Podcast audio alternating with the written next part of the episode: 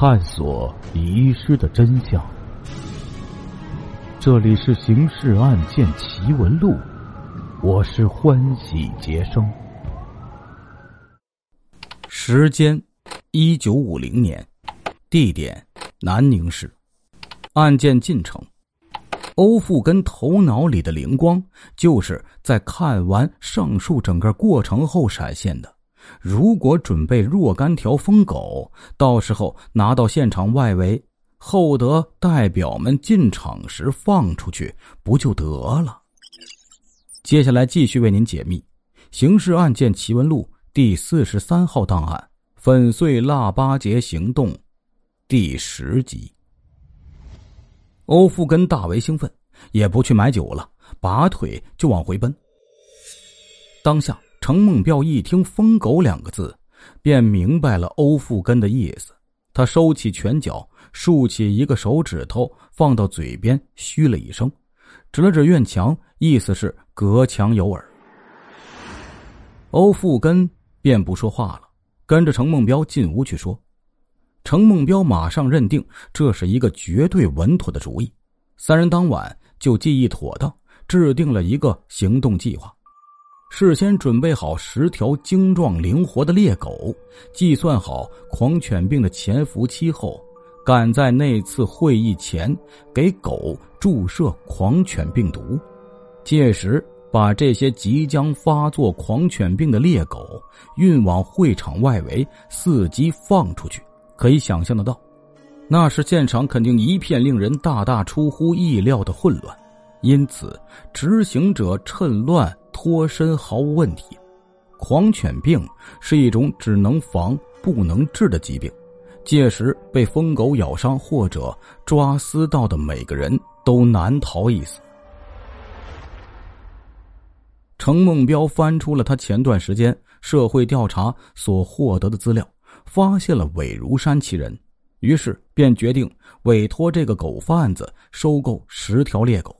当然，货交来之后，这个人及其家人，如果他有家小，性命就结束了。于是，程梦彪就制定了行动计划，送往联络点。三十六小时后，程梦彪获得了上峰的密函回复。刘杰对于这个计划大加赞赏，让行动中心立刻着手开始做准备工作。至于狂犬病毒以及相关动物驯化人员，他将派调过来。另外，一旦获得南宁市各界人民代表大会何时何地召开的情报，他将在第一时间通知程梦彪。接下来，程梦彪三人所做的事情就是查访韦如山的住址和准备登门拜访时的礼品。元旦那天。程梦彪带着欧富根前去拜访韦如山，这其实是名副其实的黄鼠狼给鸡拜年，但鸡是不知道的，所以韦如山面对着程梦彪这个没有任何怀疑理由的主顾，轻而易举就上当受骗了。对于程梦彪来说，其实韦如山按照合约规定准时交货，他也是要结果韦如山的性命的。这是预先计划中的一个环节，不单单是韦如山，就是韦如山的老婆韦兰秀也已经由行动中心预签了一纸前往地狱的通行证。原先他们是准备收到货之后，以请客为名，将这对夫妇灌醉后扔进邕江下馄饨的，但是没想到，由于韦兰秀的自作主张。使预定的十条猎狗变成了九条，把韦如山急得如热锅上的蚂蚁似的，匆匆登门求告延期交货。其实，对于程梦彪这边来说，差一条猎狗并无了不得的妨碍。届时，别说九条疯狗一起发作了，就是五条也足够把现场搞成一锅沸腾的稀饭。其实，程梦彪已经接到刘杰。发来的情报，知道南宁市第一届各界人民代表大会已定于一月二十五日召开，所以从时间上说，不可能允许韦如山延期交货了。程梦彪头脑里最初冒出的念头是少一条狗就少一条吧，把韦如山夫妇干掉就是了。可是程梦彪还没开枪邀请韦如山夫妇吃饭时，韦如山说了一番话。这番话语使程梦彪改变了下手方式。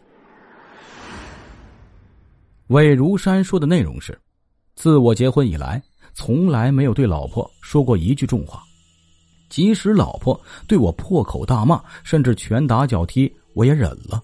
但是今天为这事儿，我跟他大吵了一架。要不是邻居来劝，没准就动手了。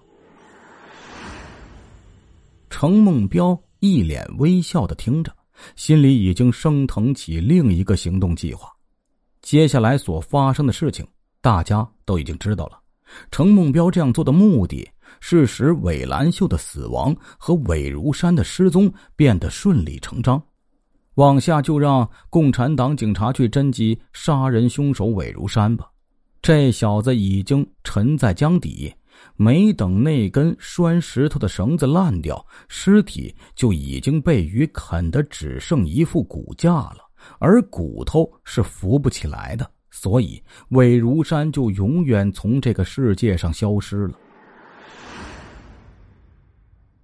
程梦彪三人作案后。用韦如山的那条木船载着那九条猎狗，直接去了预先物色好的第二个窝点。次日一早，程梦彪派欧富根、宁山返回金老板的那座凶宅，把东西收拾一下，消除有可能会被作为疑点追踪的痕迹后，就跟那里拜拜了。可是程梦彪怎么也没有料到。尽管那块拴在韦如山腰间的压舱石足有二三十斤重，但韦如山竟然是有办法死里逃生的。而这种死里逃生，对于行动中心这三位而言，或许就意味着灭顶之灾即将来临。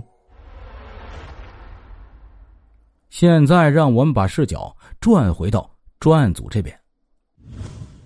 由董应强主持的新专案组举行了首次案情分析会，对于案情的分析并没有那么清晰。他们毕竟是人而不是神，所以不可能很快就察觉敌特分子的真实动机。专案组确实把大量时间耗费在分析作案动机上，也确实认定该案极为蹊跷，认为背后隐藏着另一个阴谋。可是。他们不可能把程梦彪收购猎狗之举，跟一个企图制造多人死亡并产生巨大政治影响的阴谋联系起来。当专案组发现探究程梦彪等人的作案动机一时无法取得突破时，就果断决定改变讨论重点，先找到本案的突破口，弄出一个切入点来再说。于是。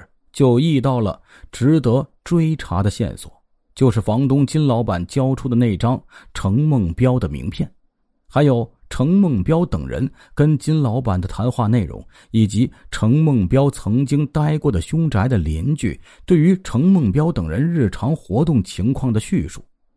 董应强认为，盯着这三条线索追查下去，很有可能发现案犯的蛛丝马迹。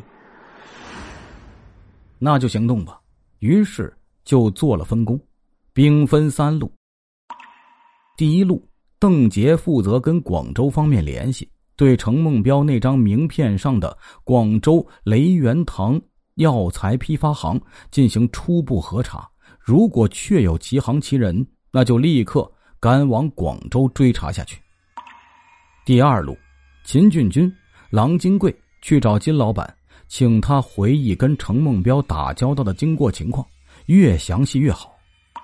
第三路，老许、小何前往拜访凶宅邻居，其谈话方式和目的跟第二路与金老板的沟通无异。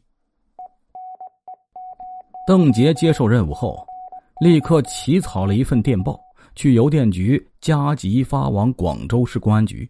请求对广州雷元堂药材批发行以及股东程梦彪核查存在与否。广州市公安局收到这份加急电报后，立刻安排专人向卫生局予以核查。三个小时后，也以加急电报形式发来了核查结果。广州市没有这家药材批发行，当然也就无从调查股东程梦彪存在与否了。这是第一路调查的结果。第二路调查的情况跟第一路一样。金老板想来想去，也提供不出比第一次跟侦查员谈话时更多的内容了。秦俊军、郎金贵只好叮嘱他再想想，如果想起什么，随时可以跟专案组联系。再看第三路，这一路侦查员撞到了好运气，终于有了收获。听众朋友。我们今天的故事就讲到这里了，感谢您的支持与帮助，并且感谢您的收听。